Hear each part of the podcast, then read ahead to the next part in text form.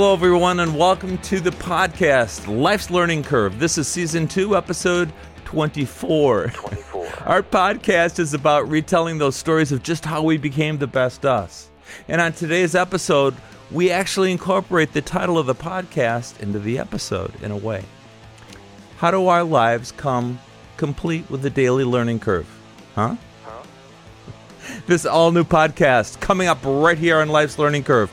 Please comment, or if you want to subscribe, or to listen, or to read our blogs, or find extended or deeper show notes, go to our website. It's lifeslearningcurve.org. Subscribe. And on today's show, so imagine this opportunity. You get to walk up to the house that you lived in in high school. And when you walked in, there was every family member from that time, all doing what they normally did, Hey, how was your day? their day to day. These were the people from that time that loved and cared for each other. Where's my briefcase? But they were busy with the day to day life. Is your sister not home yet? We can't travel back in time and add on or fix experiences from many years ago. Or can we? now, I know that you've heard this quote before, and I love the quote. So many people do, but it rings so true in today's show. John Lennon wrote the lyric Life is what happens to you when you're busy making other plans. In other words, in the day by day, as we're living our lives, we're not really seeing the big picture all the time. Do we ever really truly appreciate or realize the present day? The day to day stuff? Well, some people do, but some people don't. The learning curve of life presents us with a couple types of pain A couple types. one that hurts you and the other one that changes you. We can't travel back in time and add on or fix experiences from many years ago. Or can we?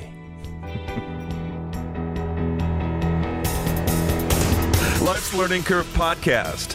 I'm Paul Hart. Coming up, the learning curve of life. Stand by. Great films often leave me with a feeling that brings me back to revisit them. So the other night, I rewatched a film on Netflix from 1986. I never thought I'd even watch it again, but it was called Peggy Sue Got Married. It's a fantasy comedy drama about a woman on the verge of divorce named Peggy Sue, and she attends her 25th class reunion, and somehow she finds herself transported back to the days of her senior year in high school. That must be the fantasy part. Peggy Sue is back in 1960, traveling back from 1986. And here, back in her teenage years, she steps back into a regular day as her younger teenage self. So we have a period film set in the year 1960. Flashback. I didn't remember much of this film back from when I saw it in 1986, but I recall the feeling of the nostalgia of some of the music and some of the cool 1950s cars, the beautiful colors, aquas, and things. Now, 34 years later, here I am watching this movie again. what struck me in watching it in present day as opposed to when I saw it in 1986 was how I felt and how I reacted to it. I related very differently to this film. New perspective. In 1986, I had no children of my own yet. Not married, I had yet to experience close personal family death, and this film in present day hit me harder than I expected. In this movie, Peggy Sue finds herself pushing aside the once important high school troubles and trauma, you know, the angst. And while she's back in 1960, she uses her time in her past to reflect and build on the potential options and possibilities she once overlooked, such as an unfostered relationship with another boy at school, the guy I guess she always wanted to go out with but didn't. Overlooked option. Now she's got a chance to do that again. And making time for her younger sister, who always seemed to be pushed aside in the past. Without giving away the film's journey or conclusion, I felt particular empathy The familiar pain of high school, the dread of some days, and the longing that you wished for. I felt that along with Peggy Sue in this movie. Why? Why? So imagine this opportunity. You get to walk up to the house that you lived in in high school. And when you walked in, there was every family member from that time, all doing what they normally did, Hey, how was your day? their day to day. These were the people from that time that loved and cared for each other. Where's my briefcase? But they were busy with the day to day life. Is life. your sister not home yet? There is a quick moment when Peggy Sue says, Mom, I forgot you ever looked this young. her mom just dismisses the comment as a compliment from her daughter.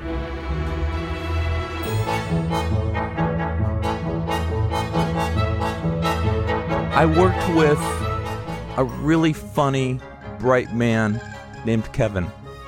We both taught school and we shared a common love for inside jokery, buffoonery sometimes, and being clever beyond clarity, I guess. Kevin could also be a very quotable type of guy. We once had an administrator who I'll call Dr. D for the podcast who really knew how to manage people and bring out the best in his staff. A humble champion among his peers as well. Dr. D was a rare find. He was innovative and he helped teachers, students, community fulfill their educational destinies. Very cool. True. That was probably one of the only times in education where I actually got to focus on being a teacher and being the best teacher I could be to other people. One spring, we were told that Dr. D was being reassigned to a larger school and he'd be leaving our building. Now, although we were quite sad to see him leave, we welcomed this new administrator, naively thinking that he had the same approach to management as Dr. Nice D. to have you here. He didn't. What's going on here? Conflicts arose among students, parents, staff. What's going on? Paperwork was being bundled. Everything seemed chaotic, and all of a sudden, uh, we were fraught with this uncertainty about life. Kevin had this metaphoric quote. He looked at me one day during the chaos and he said, Well, I guess dad isn't driving the car anymore. I knew exactly what he meant. In my reality, remember that feeling when dad drove the car when you were little? You were safe, you were secure, and no matter what happened, you knew you were more than even safe. In a larger way, as a child, my parents often took family drives on Sundays after church and would usually drive west. We're going for a drive, kids. West was the direction in which my parents were raised, and they liked to go revisit their former college friends sometimes, or just drive around their former graduate school, and they'd see the farmland where they both grew up. Now, our drives usually contained an ice cream stop, an ice cream cone, or something like that, which, of course, I loved. And my father was very preferential. He had certain dairies he liked in the state. He was an ice cream connoisseur. At one time, before children, my father dreamed up a top notch job for himself. While he was in graduate school, my dad made extra money in college after World War II by starting his own ice cream route delivery service to the farmers in the rural counties of the Chicago area, far west. He had grown up quite poor and he was always looking to seize an opportunity, another way he possibly could make an extra dollar. One day, your Uncle Bill drove me to pick up a refrigeration truck I wanted in Sandwich, Illinois. I had a business idea. Uncle Bill drove me out there.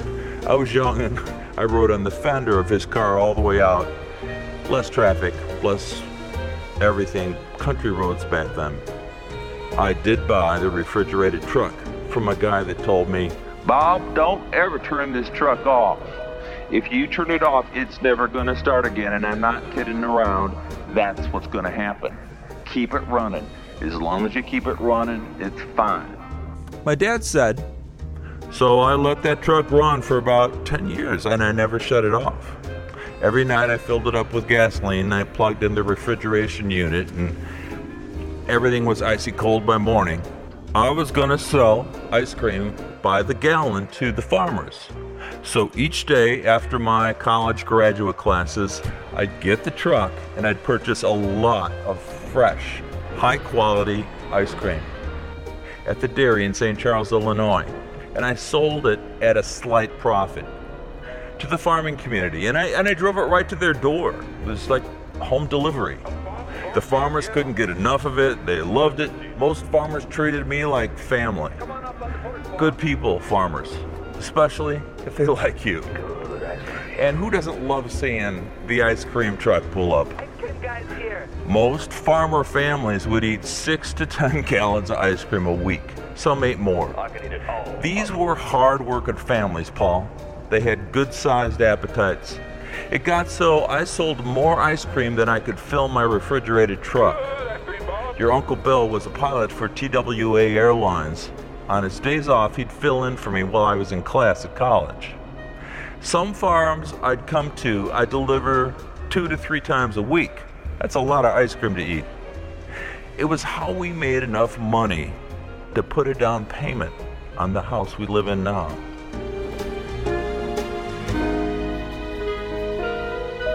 I know these far west country roads like the back of my hand. You know, I understood what he was saying.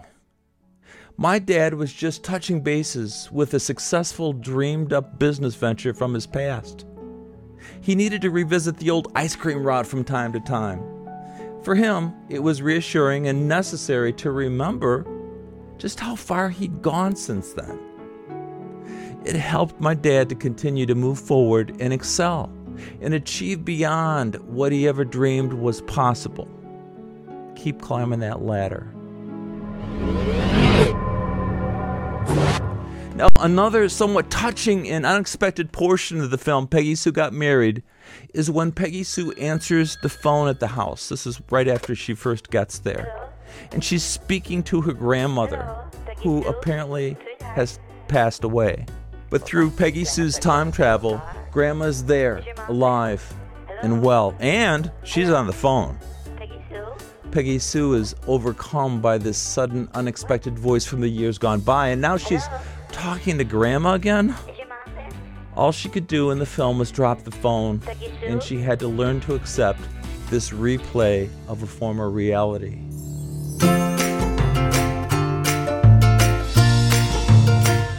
Me, I had a really strong relationship with my grandpa, called him Grandpa. And I still hear his voice very clearly in my head. Although he passed away when I was about 12, he left such a strong, solid impression on me that to this day, I honor and cherish his memory. I'll most definitely have a podcast for him in the future definitely. There's so many great stories and so many great things he did with me and for me.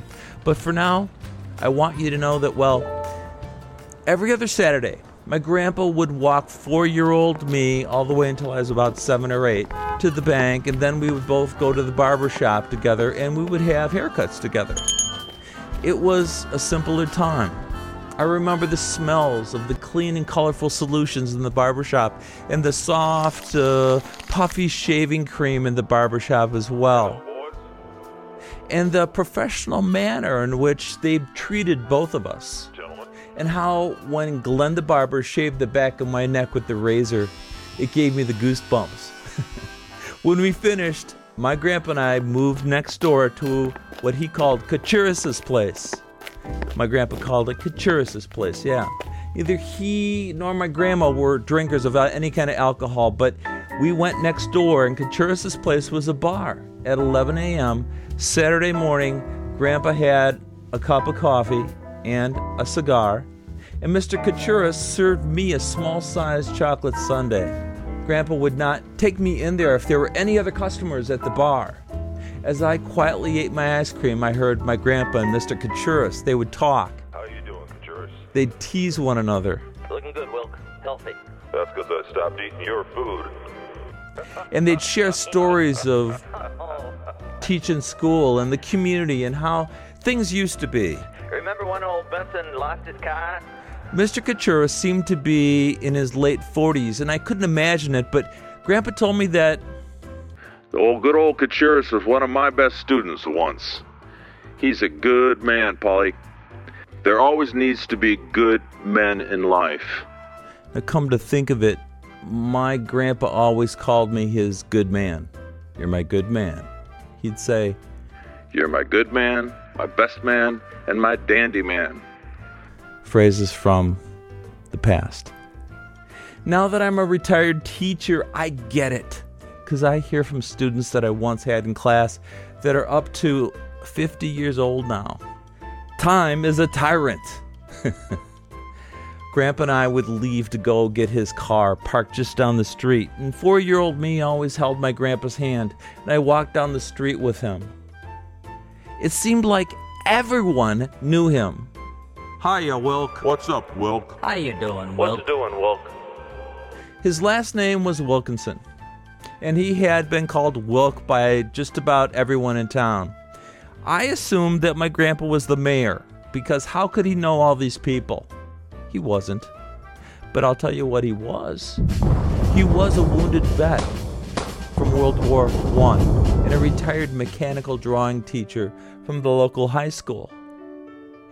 Young and old people greeted my grandpa with honor and with respect. Good afternoon, sir. And don't think I didn't notice that. If I could, that's the kind of man that I would want to be.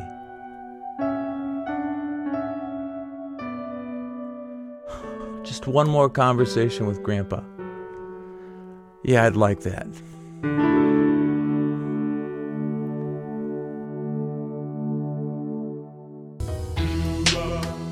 There's another portion of the movie Peggy Sue Got Married where Peggy Sue begins to miss her children from the future so badly that she realizes that teenage her has to meet her future husband in high school. And if she doesn't do that, she won't ever see her kids again in the future. So she was able to foresee these necessary changes in her trip back in time and adjust to them just ahead of time. Unfortunately, real life doesn't do that.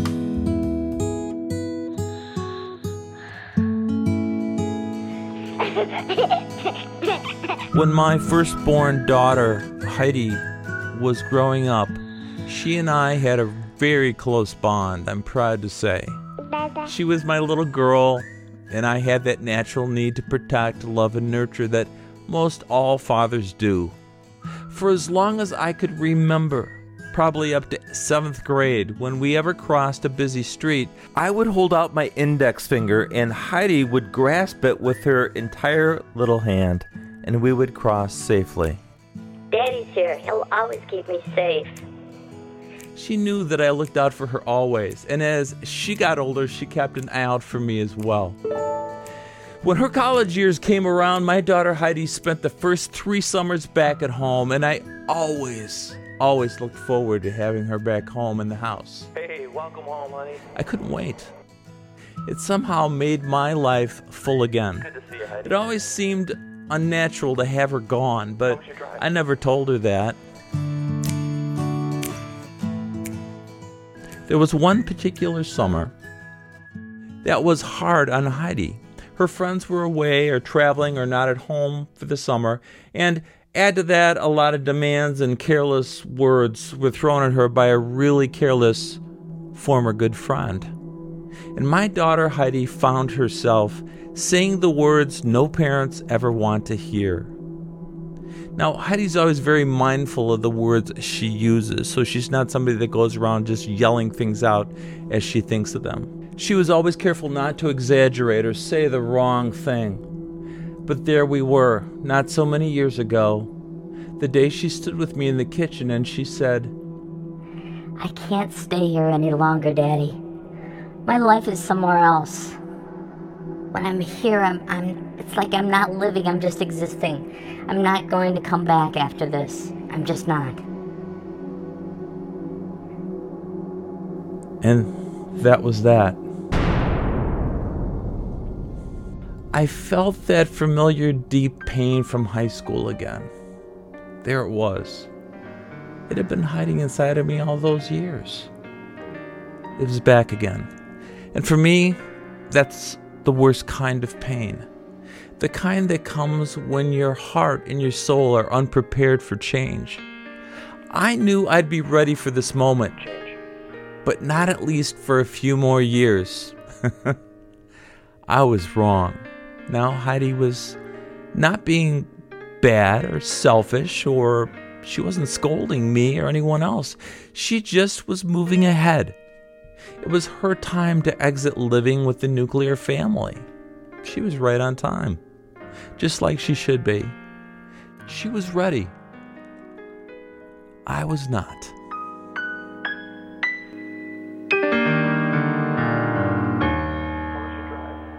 As a parent, you spend a great deal of your life making sure your children are ready for what's coming ahead of them, telling them about kindergarten, what sports might be like, and what to expect. But this was the first time I blindsided myself. Since then, Heidi has done so well with her life and her career, and I continue to be her biggest fan. It's not that she never came back or anything, she just doesn't live in the house anymore. So we call and we talk as often as we can and we laugh about our past and our life together. She still has daddy's sense of humor, kind of her version of it. She lives halfway across the country, away from the mid Midwest. She's engaged now, and she spends Thanksgivings and Christmases and here and she visits on occasion, and I love those days. But I have to say, those childhood years fly by, then they're gone. And you do not know their value until what was once your day to day life changes into stories of how it used to be. But that's the thing about life. Changes come, sometimes without any kind of warning. We try to do our very best to move forward and make new memories.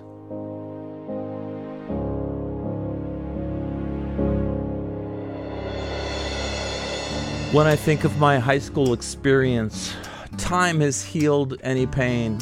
You know, the lost girlfriends or my sometimes ridiculous decisions of when I, when I was a teenager.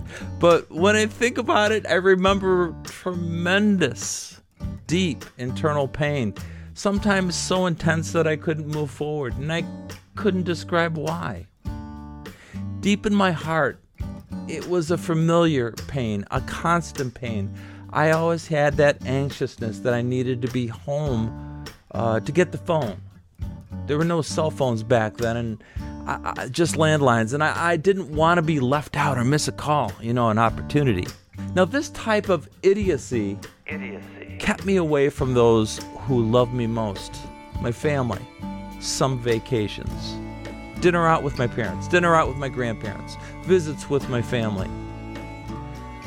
Ah, They'll always be around. I thought very naively. Now I wish I could go back and have that conversation with my grandpa, my mom, my dad, my grandmothers. God gave me a stellar family. Really, how lucky. It was up to my free will as to what I did with them. Not to say I never connected with my family, I did. I went to a lot of family events. However, I know that I missed some quality moments waiting for a stupid phone call that never came. Ever.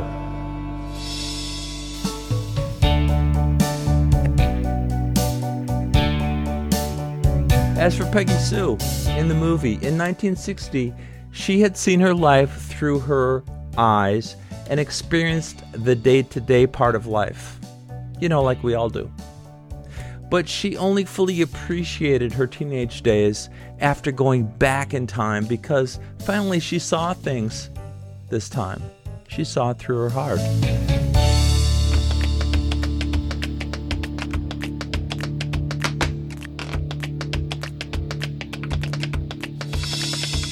I think we all might like to relive a day at home with our families from our high school and teenage days. There are so many things to appreciate food. Mom's food. The good stuff and the bad stuff. Roast beef. The decor of the house. Smells from the kitchen. Um, my mom burned candles. Even the smell of my mom's cologne, her perfume, I should say. Holding the flashlight for dad. My mom's voice. Now, just hearing replays of my mother's voice on old VHS videotapes calms me. Oh, that's so funny. It relaxes me. So does my dad's voice. Now, check out there's a podcast about this of the same name called My Dad's Voice. It's one of our podcasts.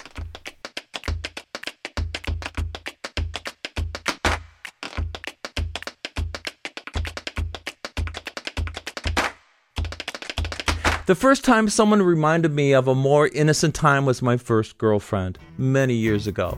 We dated for a couple of years when we were in our mid teens and then called it quits. She was a very bright and she was a fun girl. I'll call her uh, I'll call her Julia for the podcast, Julia.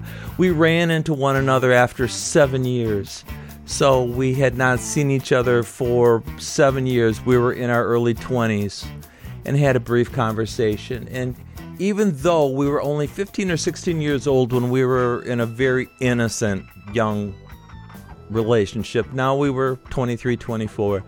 We laughed, and I remember retelling some stories. Do you, do you remember the snowman? Yeah. We're going to wrap things up, and Julia laughed, and she finally concluded and said, Those are such innocent times. I couldn't help but notice some sadness in the delivery of those words. Even though only seven years had passed, that was when I understood that her life had probably moved forward in a much more complicated progression, an entirely less carefree manner than mine. I had just graduated college and I was now in the workforce, and life had handed me this huge unpainted picture. My life was in front of me, and I still felt all that innocence from seven years before, even though I was 23 or 24 years old. But Julia didn't. Now, many years later, I found out that after high school, Julia had experienced the death of a parent, a surprise pregnancy, and a few deep legal issues, all before the age of 22. Julia felt the tragedy of things. For me, I was still full of hope and promise. I had the innocence still. For her, a much more innocent time had too quickly passed her by.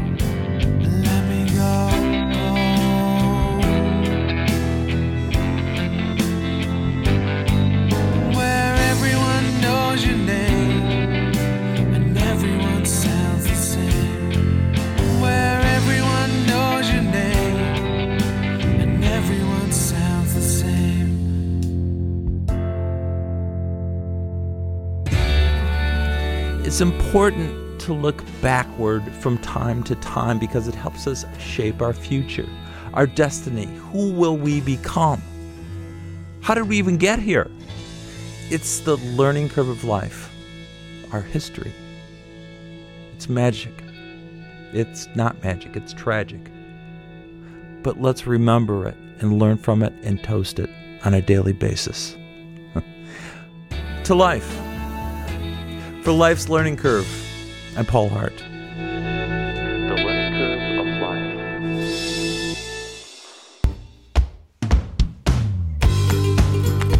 life. Life's Learning Curve podcast is put together by producer Paul Hart with assistance by Andrea Roman, Harold 80, and Sebastian T. Dog. We're mixed by Heidi Cerner, technical director Hal McDonald. As always, music and audio assistance by Riley Hart. Our podcast content and voice replication is intended for entertainment purposes only.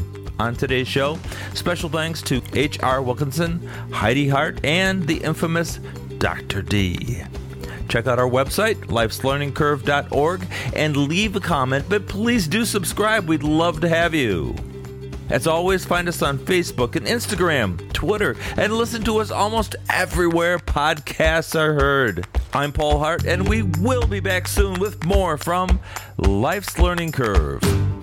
We're clear. We're clear. We're clear.